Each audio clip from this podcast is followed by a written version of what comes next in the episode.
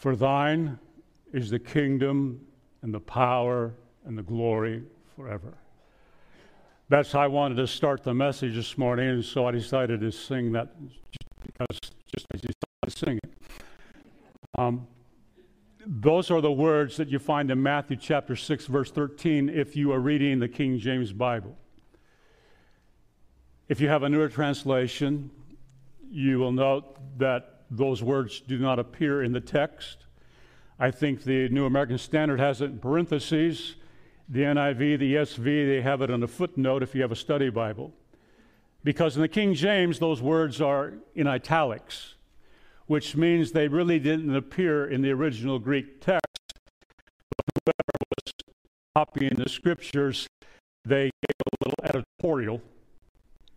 And I think it's a great editorial because for thine is the kingdom and the power and the glory.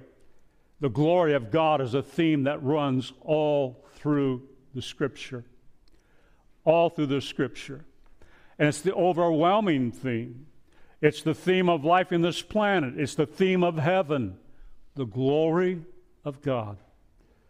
The glory of God. So, what does that mean?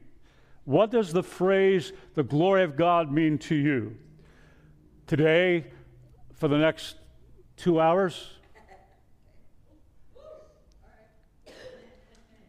you don't know how much I cut out of my notes. We're going to look at the glory of God using a definition that Louis Giglio used, I don't know, 10, 15 years ago when I listened to him preach. Glory, when referring to God, is God's infinite and intrinsic weight and worth. It's God's infinite and intrinsic weight and worth. Let's break that down a little farther. Infinite. Infinite means there's no beginning and no ending. There's no beginning and no ending to God's glory. If you begin to try to measure it or to add it up, it just keeps going and going and going. There's no way to contain it all.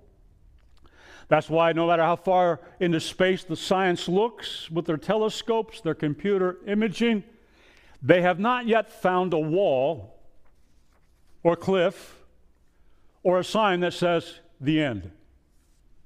It just keeps on going and going. The glory of God is infinite. Not only does that word infinite mean there's no beginning or no end, it also means His glory is unsurpassed. His glory is unsurpassed. There's nothing bigger, there's nothing stronger, there's nothing faster, there's nothing smarter, nothing more beautiful, there's nothing that will ever surpass God. We sing it quite often. Our God is greater, our God is stronger, our God is higher than any other. God's glory is infinite. The second word, intrinsic, that means it's his very nature. Glory is not something he acquired. It's not something he manufactured. It was not the product of him maturing and finally attaining glory. God has always had and always will have the same amount of glory.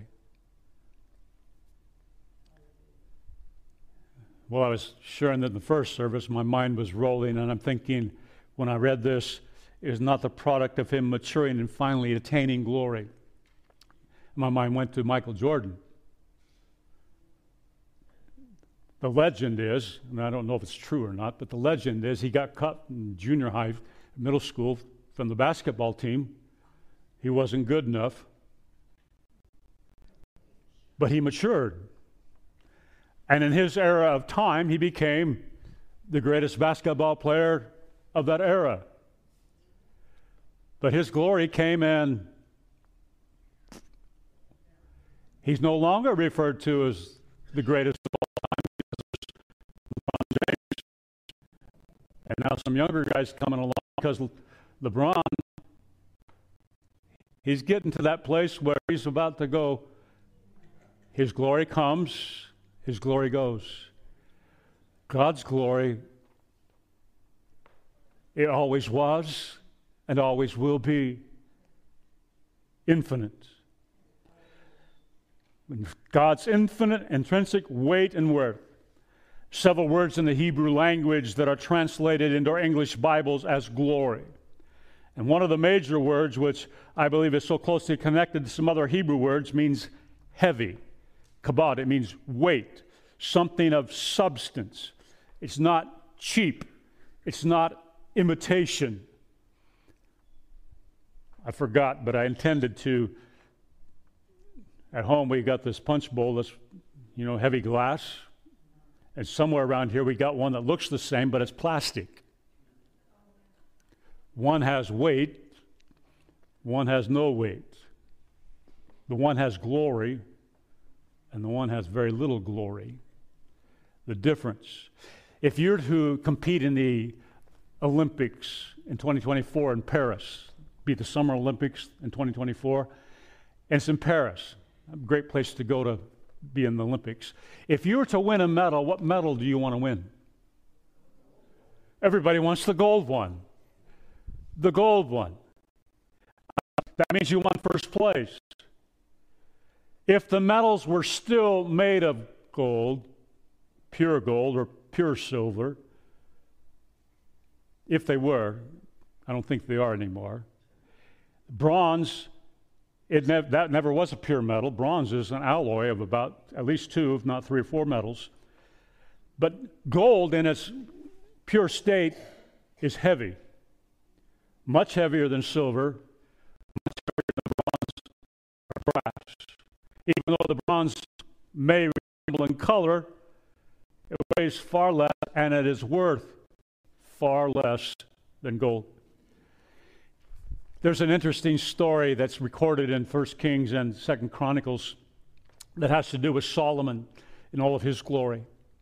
He had 500 gold shields made to put on the walls of one of his palaces. 200 of those shields had seven and a half. Now, that doesn't sound like very much until you stop and consider that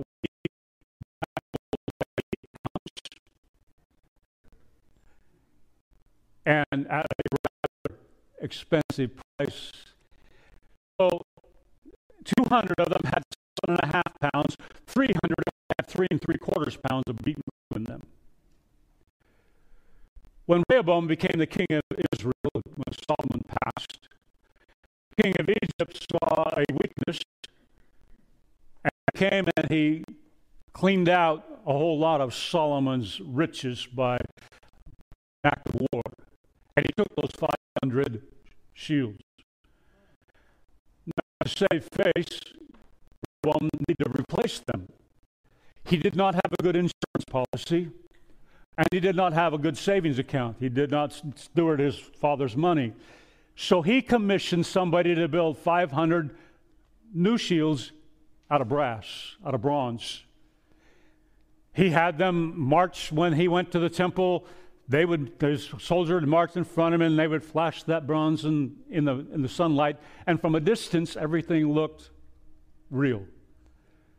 But if somebody came and picked one up, seven and a half pounds of gold, bronze, they found out it wasn't the real deal. When we talk about God and the glory of God, He's the real deal. Weight, substance of the highest quality, the highest worth. God's glory is an original, not a reproduction, not a forgery. Glory, God's infinite, intrinsic weight and worth. One day when Jesus was talking with the 12, you read it in Matthew chapter 16. He's talking with these men, and that's where you're the Christ, the Son of the living God. But he goes down a little further and he said, If anyone is going to be my disciple, he must deny himself and come after me. Oh, don't forget to take up the cross. Deny himself, take up the cross, come after me. And then he goes on in the next couple verses to say these words Matthew 16, 26. For what is a man profited if he should gain the whole world and lose his own soul? What shall a man give in exchange for his soul? We live in a culture where our lives are spent reaching out to accumulate wealth, security, some people fame, prestige, those things that to our natural eye look like gold. They look like something important. They look like that's something I need to have to make me accepted in the world or better than the Joneses. But when it comes to that time you breathe your last breath, and we put you in a box or an urn, whichever way you decide to go, what will your houses mean to you then? If you have more cars than Jay Leno, what will that mean to you? If you have as much money as Bill Gates, if you've lost your soul, you haven't found the real gold. You haven't found the real glory. The real glory is found in Jesus Christ and a relationship with Him where I know that when I pass from this life, I've got treasures laid up in heaven where moth and rust will not destroy. As wonderful as material things are, they're weightless and worthless when it comes to the price of my soul. What good will it be to gain the whole world? Jesus was making this statement, and I, I regret not putting it in your notes, but I'm going to put it on the screen and I'm going to read it twice. Be careful, lest you give weight and worth to those things that are simply going to pass away, instead of giving weight and worth to that which will endure forever. Be careful, lest you give weight and worth to those things that are simply going to pass away, instead of giving weight and worth to that which will endure forever. With those thoughts as a basis for our thinking today, I want to take you on a journey through this book, the beginning to the end, looking at the glory of God, why it's so important why it should be a core value, an anchor point for our lives as Christians and for us as a body of believers here on earth to be salt and light, to be stars shining in the darkness, the glory of God. The main point of this lesson is this God and His glory are the thread of everything that is. God and His glory are the thread of everything that is. God and His glory is a thread that runs through everything in life. If we could see into the realm of the Spirit and look how everything in our world is connected, it would be like taking a needle that had the glory of God as a thread and kind of like putting you all strung popcorn for your trees, Christmas tree. The glory of God is a thread that goes through every part of our life here. It connects everything from the beginning of eternity to in eternity when time is no more. Jesus, the glory and the truth of God, is the thread that runs through it all. And to prove my point, we're going to run through Genesis through Revelation. You didn't think I was, you thought I was kidding you. I said two hours. No, I'm, I'm, we're going to begin at the beginning. Sound of Music says that's a very good place to start. In the beginning, God. In the beginning, God. I just want to think about those four words. In the beginning, God. There's the thread I referred to. That's where it starts. As we read that rest of that chapter, you read that God created the heaven and the earth. God begins to thread his glory through the creation earth, sun, a moon, stars. God created day and night. From total void, he spoke the planets and the stars into existence. From emptiness, he created an order so big, so precise, the human mind has no way to wrap itself around how he made it all to come to pass. In the beginning, God.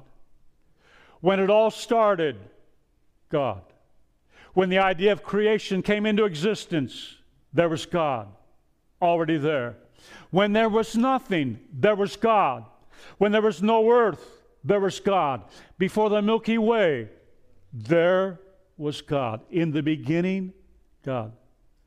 Psalms 90, verse 2 said this Before the mountains were brought forth, or ever you had formed the earth and the world, from everlasting to everlasting, you are God. Psalms 19:1 says this, "The heavens declare the glory of God, and the sky above proclaims his handiwork." the glory of God. Earth is in the galaxy called the Milky Way, a constellation of stars. Somebody's calculated there's somewhere between 2 billion and 4 billion stars in the Milky Way. I know that's a lot of latitude, but that's what I've read. Our galaxy is 100,000 light years in diameter. A light year is how far light travels at 186,000 miles per second in one year. So to go from one side of the Milky Way to the other side of the Milky Way only takes you 100,000 years. This galaxy is moving at 60, 600 kilometers per second in a rotation. That's not counting the Earth spinning. This is just the galaxy. Our galaxy is so big, at 600 kilo- kilometers per second, it'll only take 200 million years to make one revolution. While contemplating those facts, consider this. As astronomers have looked into space, I already alluded to, the universe, they have come to believe that there are billions of galaxies. Billions. One Russian group of scientists, using a mathematical formula, believe that there may be as many as 5 billion galaxies in the universe. 5 billion. I can't comprehend that. Why all those stars? Why is the universe so incredibly large? How come we have yet to find the end of it? Because the heavens declare the glory of God. The heavens declare the glory of God. His weight and worth, His infinite weight and worth. The number one reason those stars in the heavens declare is to sing, to shine the glory of God. The heavens tell us there is no one nothing like our God. He's an original, He's all. He's God with capital letters all across. Psalm 148, 1 says this Praise the Lord. Praise the Lord. From the heavens, praise Him in the heights. Praise Him, all angels. Praise Him, all His host. Praise Him, sun and moon. Praise Him, all you shining stars.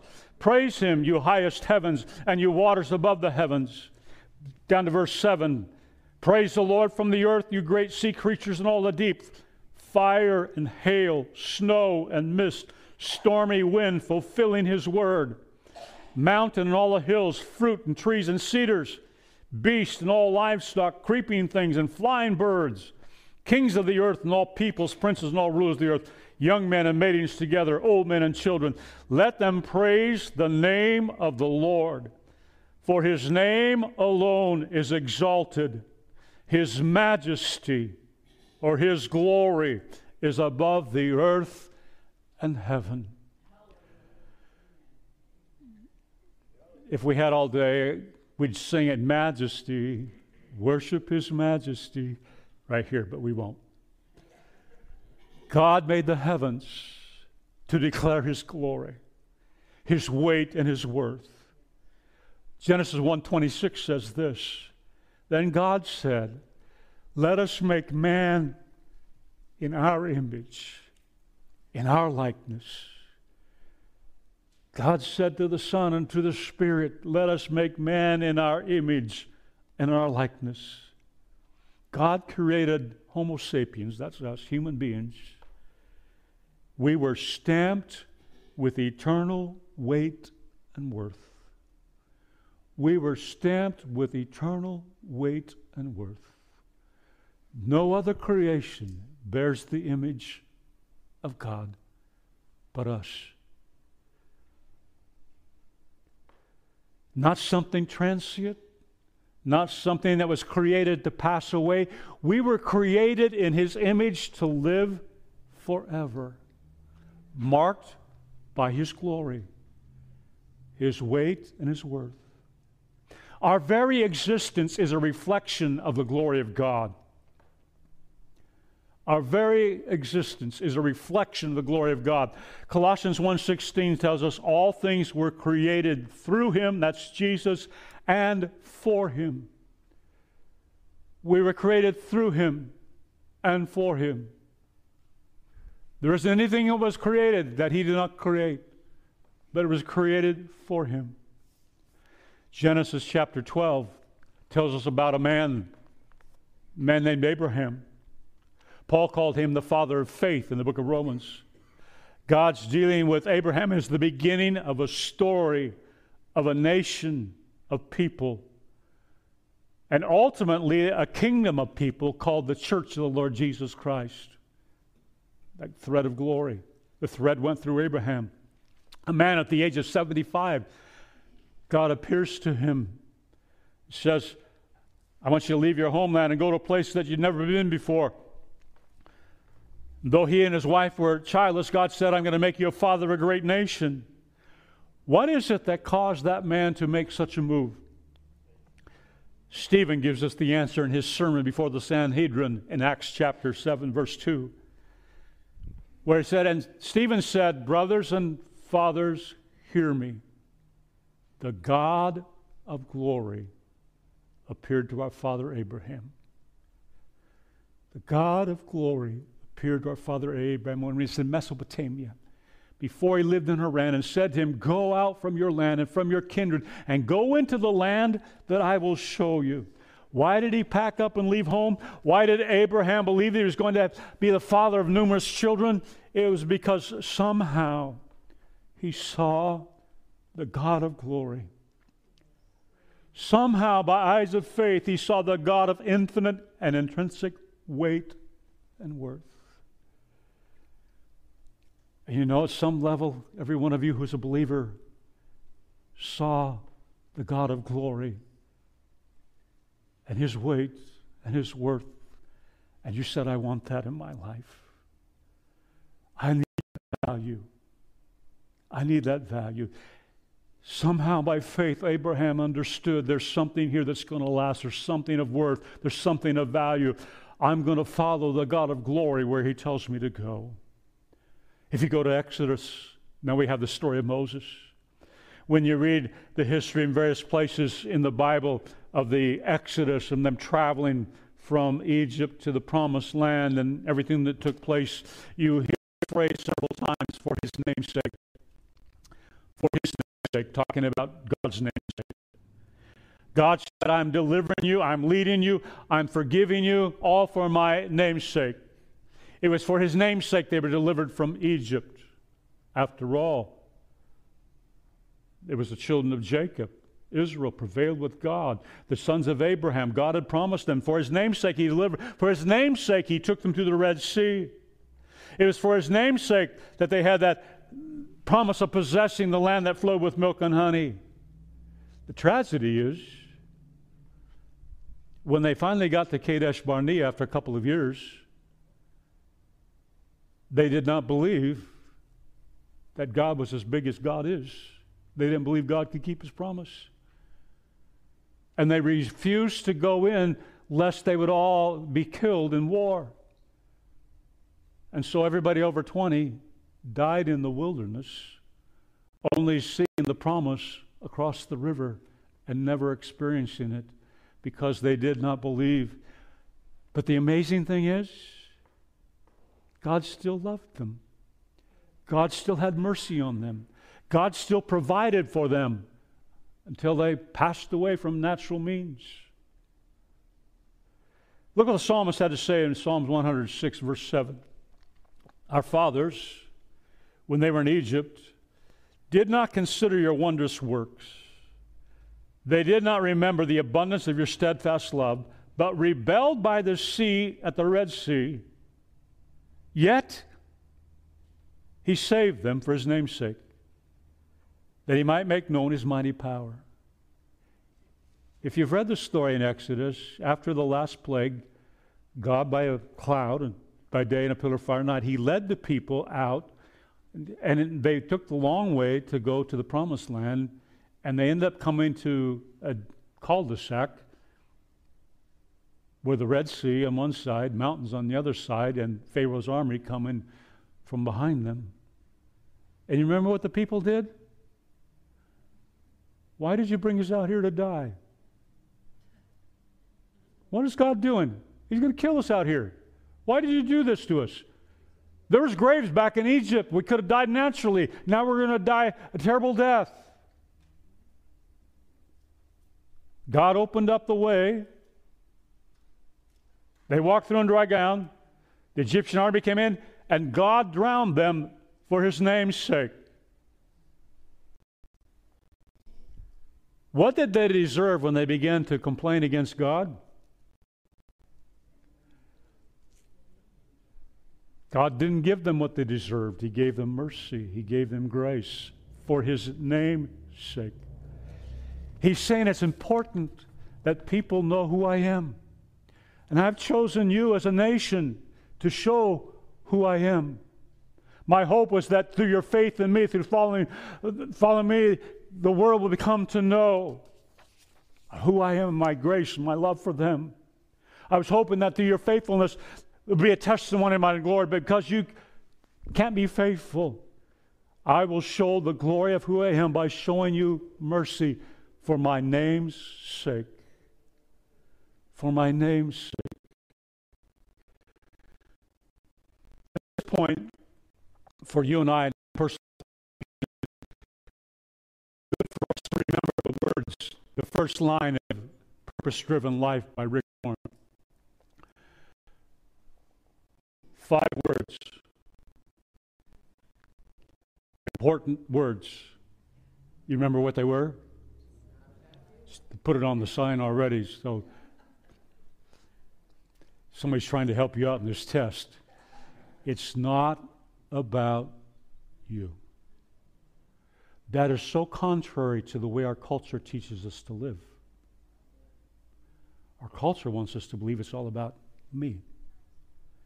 And it goes way back, even to our Declaration of Independence. We have the right to be happy, right?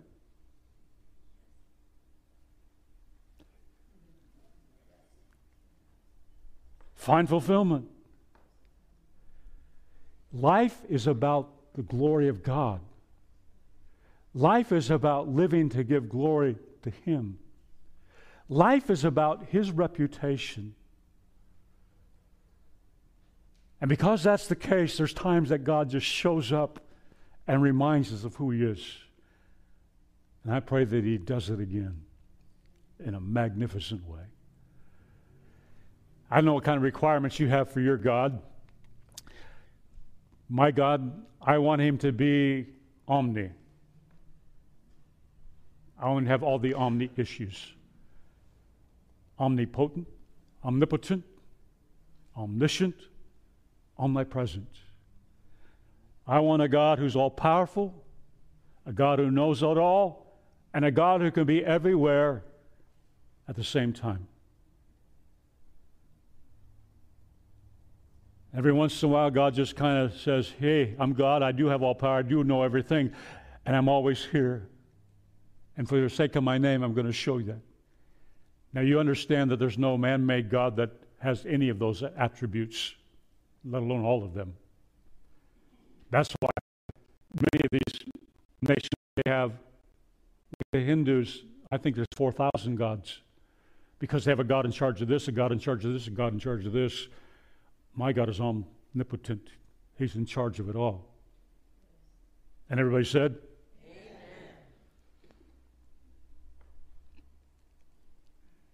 God comes and He displays the power of His name.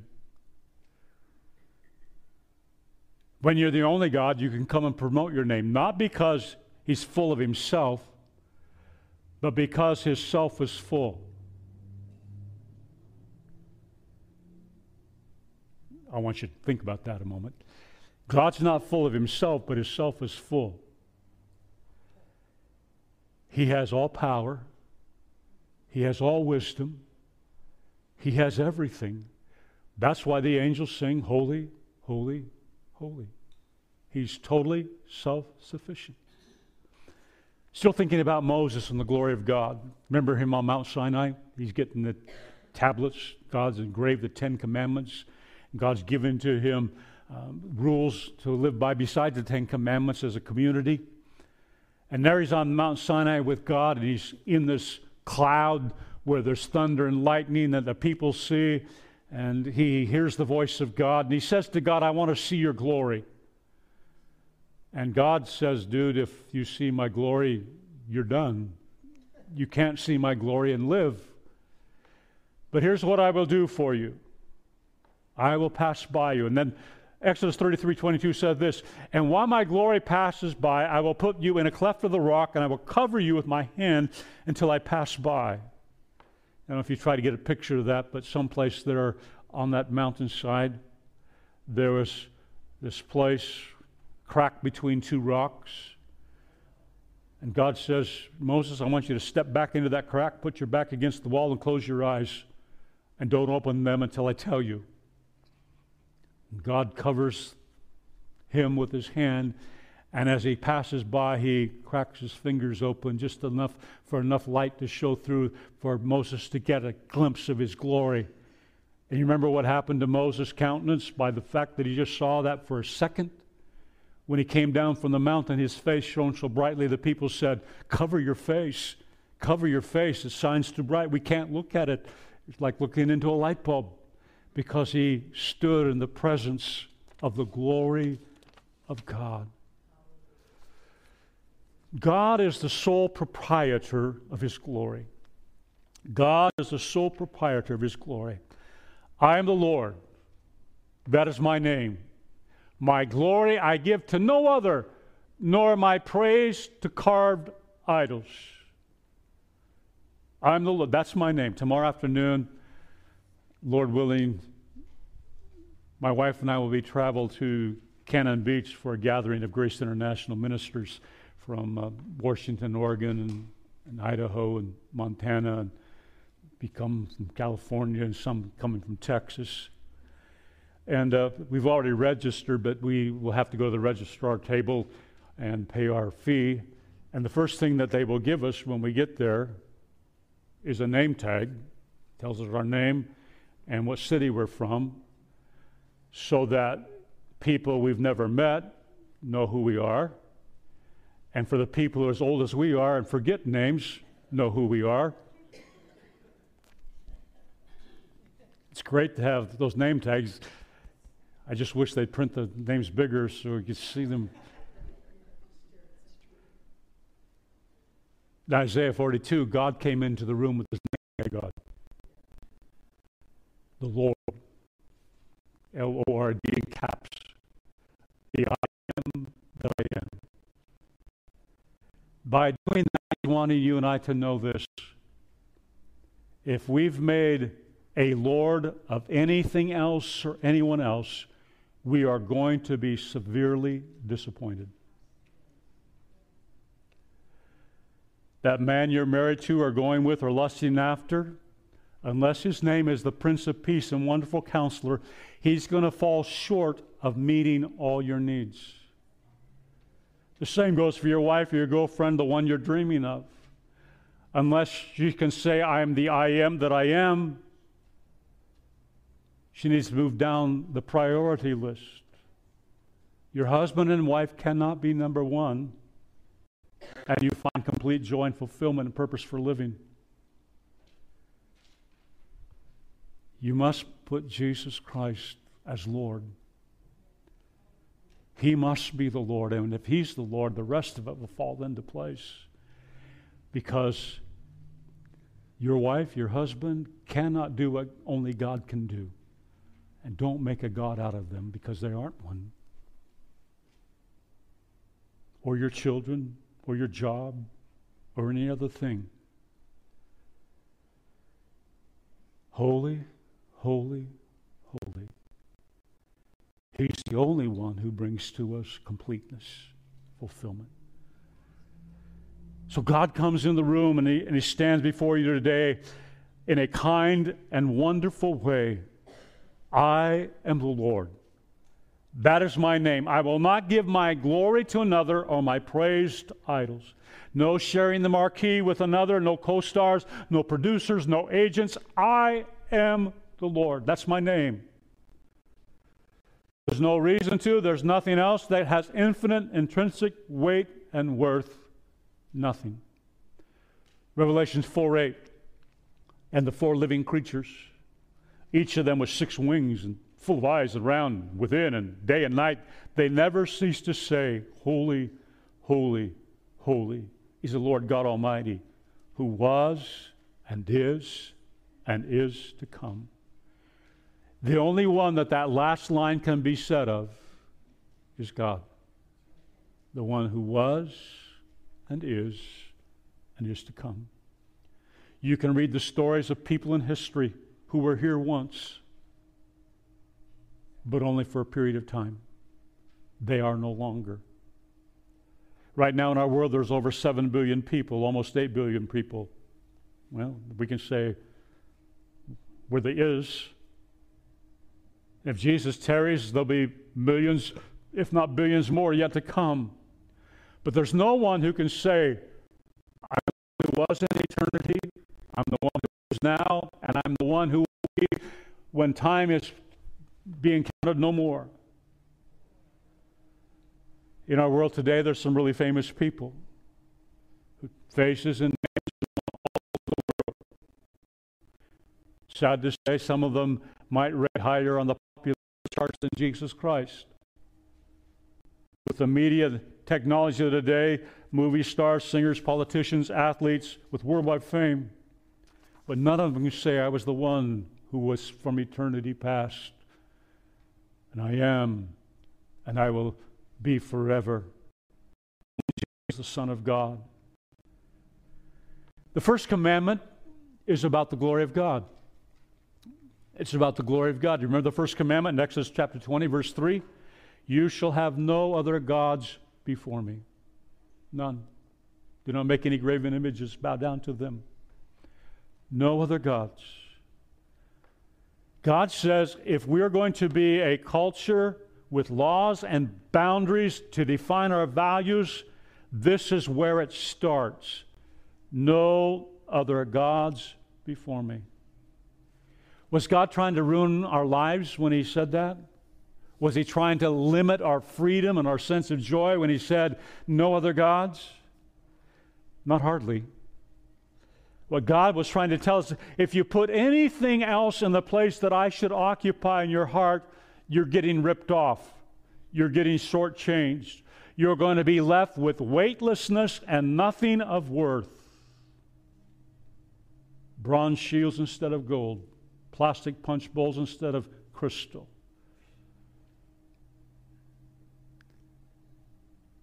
You were created for His glory. You were created for His glory. Isaiah 43 7 Everyone who's called by my name, whom I've created for my glory, whom I formed and made. Why are you here? To give glory to the God of glory. I love this promise from Habakkuk His glory will fill the earth. His glory will fill the earth. His weight, His infinite weight and worth. For the earth will be filled with the knowledge of the glory of the Lord as the waters cover the sea. And I know that prophecy was 2,600 years ago, 2,500 years ago. I don't know if there's a time when that was fulfilled, but I pray that it happens in my time again. That the knowledge of the glory of the Lord will be like the ocean sweeping across the hearts of men and women. His glory fills the earth. And somehow I forgot a note to put on your notes, so it's on the screen. Just memorize it. Don't write it down. You don't have time. His glory is his motivation for kindness on the earth. His glory is his motivation for not consuming us with fire. Isaiah 48, 9 and 11. For my name's sake, I defer my anger. For the sake of my praise, I restrain it for you, that I may not cut you off. But I have refined you, but not as silver. I have tried you in the furnace of affliction. For my own sake, for my own sake, I do it. For how should my name be profaned? My glory I will not give to another. He's talking to the Israelites or the Jewish people, the Judah and Israel. They're under punishment for their idolatry. But even in the midst of that, he said, For my name's sake, I'm going to show you mercy. I'm going to bring restoration. The birth of Christ was about the glory of God. The birth of Christ was about the glory of God. Remember in Luke chapter 2, and suddenly there were shepherds abiding in the field, a host of angels. You remember what they did? Verse 14 says, Glory to God in the highest, and on earth peace among those with whom he's pleased. Glory to God in his high. The angels were saying, Men, the infinite, intrinsic weight and worth of God has arrived in Bethlehem. Glory to God. That's the story of Christmas. And we're part of that story. Christ came to save us. Remember, unto you is born a Savior, Christ the Lord. He came to save us from sin. He came to give us eternal life and the right for sonship in the heavenly kingdom. It's not about us. The number one issue is the glory of God in the highest. Yes, and on, and on earth peace to whom his favor rests, to the glory of God. Jesus is the glory of God. The next note. Jesus is the glory of 2 Corinthians 4 6. For God, who said, Let light shine out of darkness, has shone in our hearts to give the light of the knowledge of the glory of God in the face of Jesus Christ. Paul says if you want to see the glory of God, look at Jesus. Look at Jesus. John chapter 14, the disciples said, Jesus, show us the Father. And Jesus' response was, If you've seen me, you've seen the Father. Hebrews 1 3 said this He is the radiance of the glory of God, the exact imprint of his nature, and he upholds the universe by the word of his power. After making purification for sins, he sat down at the right hand of the majesty on high. Why did Jesus do the things that he did while he was on earth? In Mark chapter 2, you read a, a really great story. Four men have a friend who's paralytic. They bring him on his cot, his bed, to Jesus to be healed. They get to the house where Jesus is teaching. It's teeming with people. They can't get in. So one of them says, There's a stairway to the roof. Let's take him up the roof. They go up on the roof, and they part the thatched roof, and they lower the man in front of Jesus. And Jesus said, Son, your sins are forgiven. Take up your bed and walk and go. And verse 12 said this in Mark 2 And he arose and immediately picked up his bed and went out before them all, so that they were all amazed and glorified God, saying, We never saw anything like this. Because of what Jesus did, people began to glorify God. They acknowledged God's infinite weight, his infinite worth. There's no one else like you.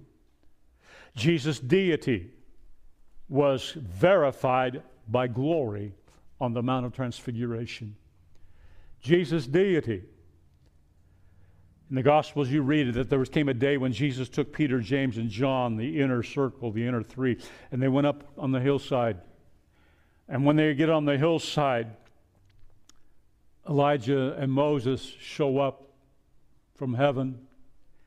And for a moment, Jesus' physical being is overcome by his spiritual being. And he begins to shine like the sun. And I think it, one of the Gospels say that they passed out by that. And when they came to, Peter said, Let's just build three tabernacles and, and hang out here. There's nothing like being in the presence of God. But Peter's testimony later, when he's writing a letter to the churches in Asia Minor, 2 Peter 1 says this For we did not follow cleverly devised myth when we made known to you the power and the coming of our Lord Jesus Christ, but we were eyewitnesses of his, of his majesty. For when he received honor and glory from God the Father, and the voice was borne to him by the majestic glory, This is my beloved Son, with whom I am well pleased. We ourselves heard this very voice borne from heaven, for we were with him on the holy mountain. We saw the glory of God in Jesus Christ. Jesus died for the glory of God. Jesus died you say, Jesus died for me. Yes, he died for you and he died for me. Because the Father loved us and he loved us so much in his everlasting love. That's part of his weight and worth.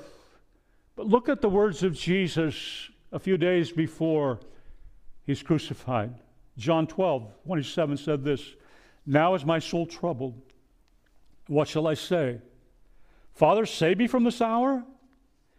But for this purpose I have come to this hour.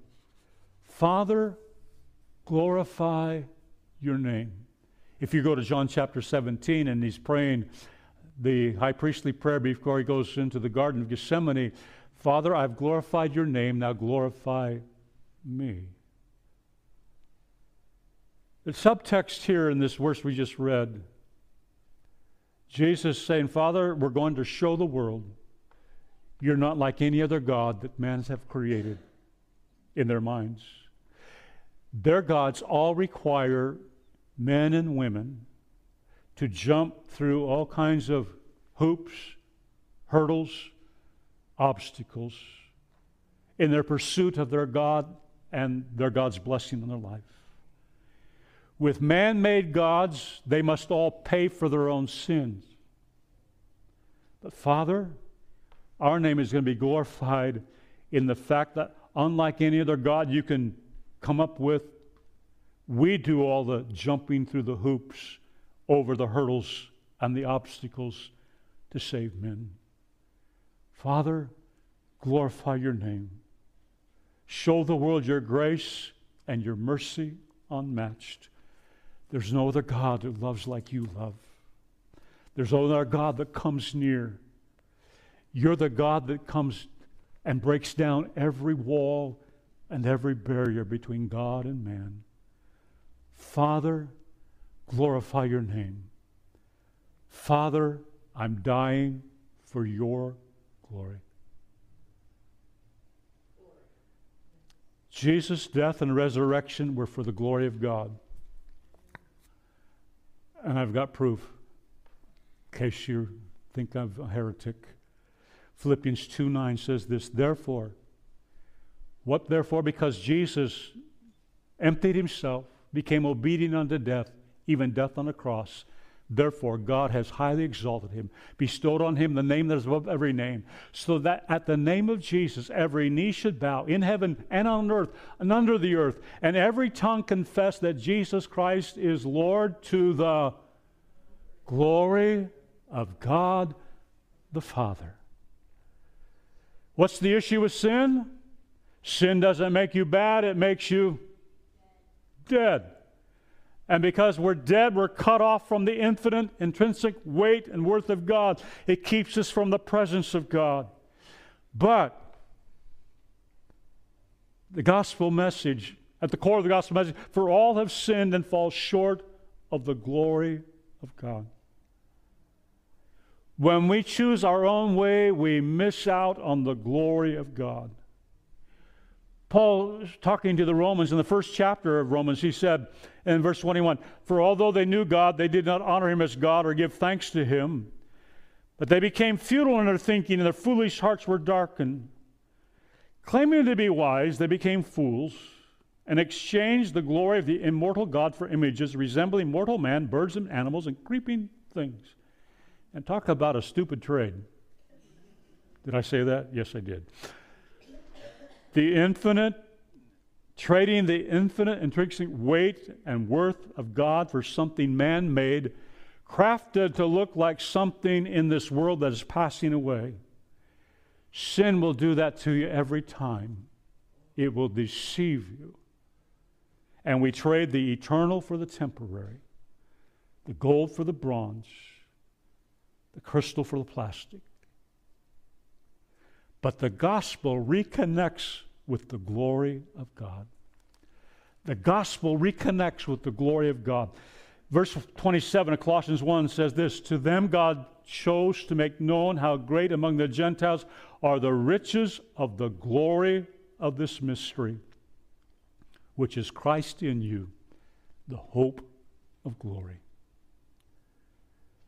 1 Timothy 15, 115 says, This saint is trustworthy and deserving of full acceptance that Christ Jesus came into the world to save sinner, of whom I'm the foremost. This is Paul talking at the end of his journey. But I've received mercy for this reason, that in me, as the foremost, Jesus Christ might display his perfect patience as an example to those who are to believe in him for eternal life. To the King of the ages, immortal, immortal, invisible, the only God, be honor and glory forever and ever. Amen. He writes to the church in Galatia, chapter 1, verse 3 Grace to you and peace from our God and Father, the Lord Jesus Christ, who gave himself for our sin to deliver us from the present evil age, according to the will of our God and Father, to whom be the glory forever and ever. Amen. Our being born again is all about the glory of God, being reconnected with His glory. Seven things. Life's purpose is to glorify God. Life's purpose is to glorify God. 1 Corinthians 10:31 so whether you eat or drink or whatever you do do all to the glory of God. Here's a grid to help you decide what you should do or not do in this life. Can I do this for the glory of God? There were times that some of my children hated me. And I know it's hard to believe that anybody could hate me. kind and compassionate person I am.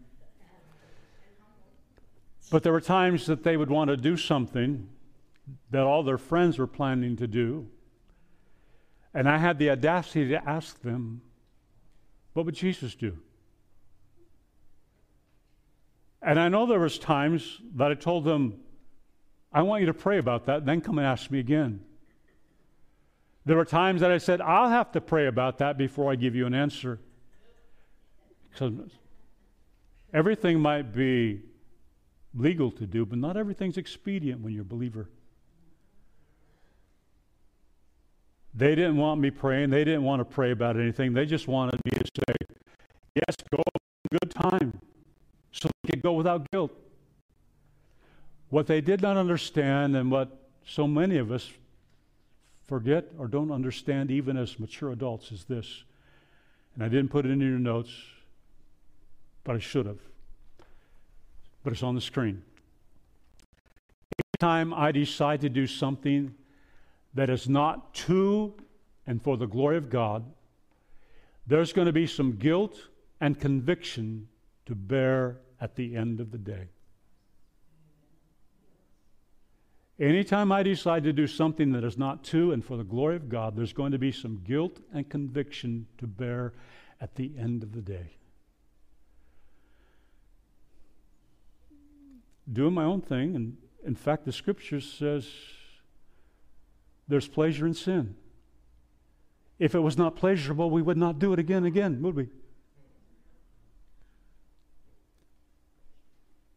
And it might be pleasurable for the moment, but it comes with consequences. Galatians tells us in chapter 6 if you sow to the flesh, you reap of the flesh. If you sow to the Spirit, you reap of the Spirit.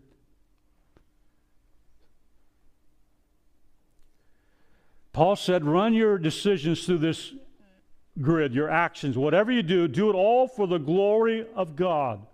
The glory of God trumps it all. Can I do this for the glory of God? Colossians 3:17 and it said, "Whatever you do in word or deed, do everything in the name of the Lord Jesus, giving thanks to God the Father through him." If you can't do it in the name of Jesus, I mean, you can't walk into the Fiber Credit Union and say, Give me all the money in the till in the name of Jesus. well, you could try. Somebody will push a button, and before you know it, there'll be somebody putting you away.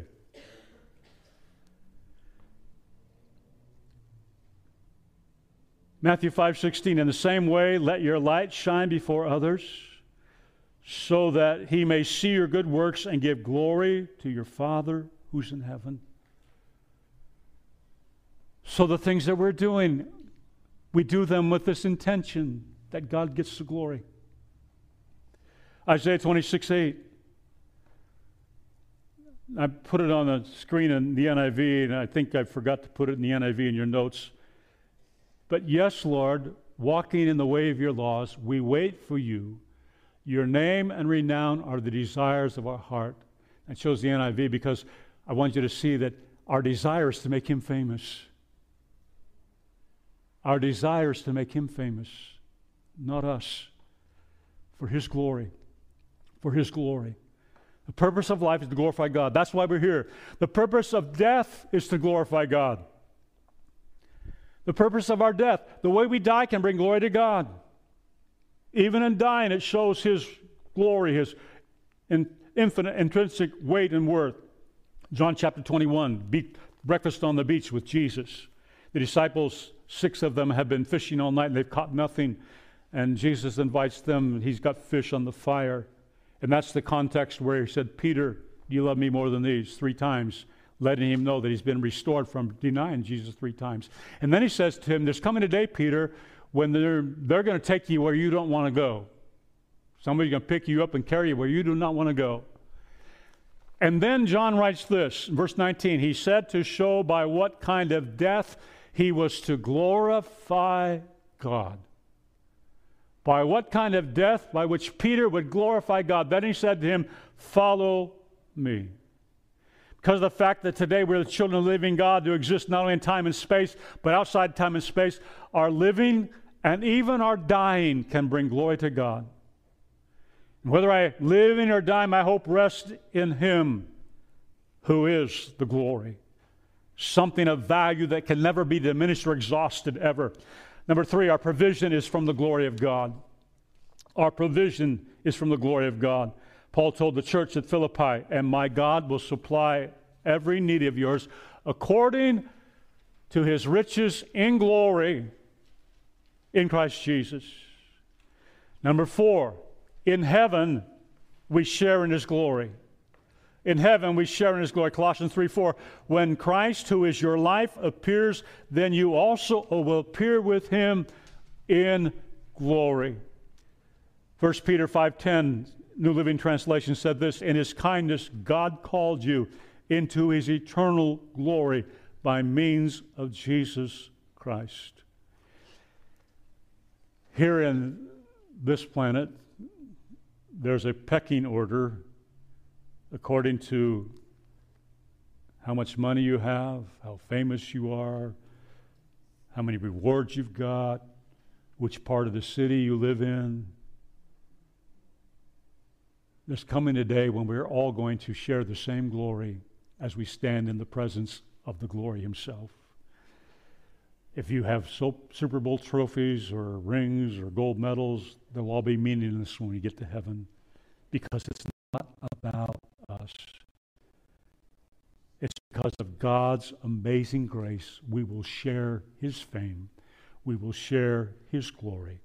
The one who died for God's glory, who rose from the dead for God's glory, and redeemed us from our sin for God's glory.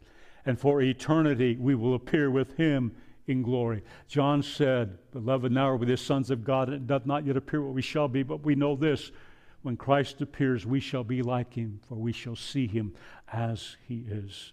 We will share in his glory. Number five, the church exists for his glory. The church that he said he would build exists for his glory. Ephesians 3:20 said this, now to him who's able to do far more abundantly than all that we ask or think, according to his power at work within us, to him be glory in the church and in Christ Jesus through all generations forever and ever.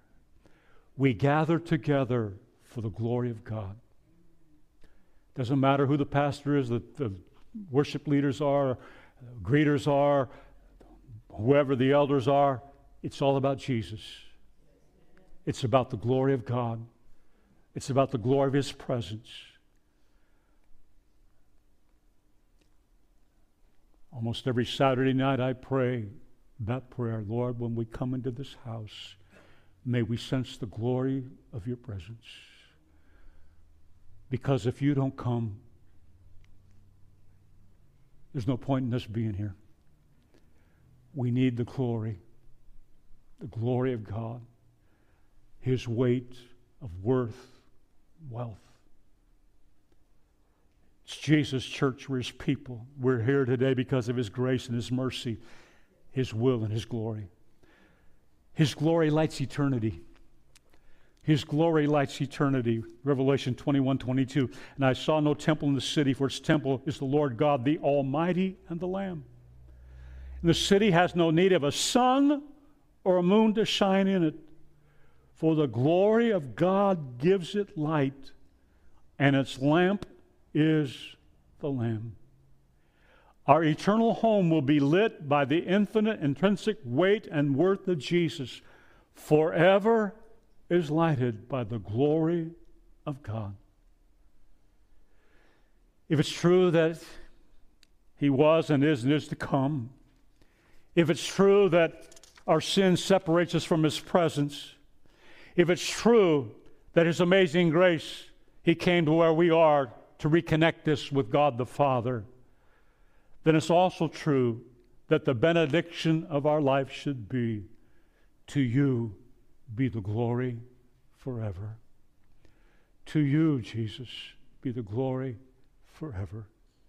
Jude wrote as he ended his short little letter Now to him who's able to keep you from stumbling and present you blameless before the presence of his glory with great joy.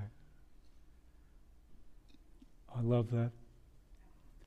Him who's able to keep you from stumbling. What do you do if you stumble? If you confess, He's faithful and just to forgive you and to pick you up and to keep you into the glory with great joy. To the only God, our Savior, through Jesus Christ our Lord, be glory, majesty, dominion, and authority before all time, and now and forever. Amen.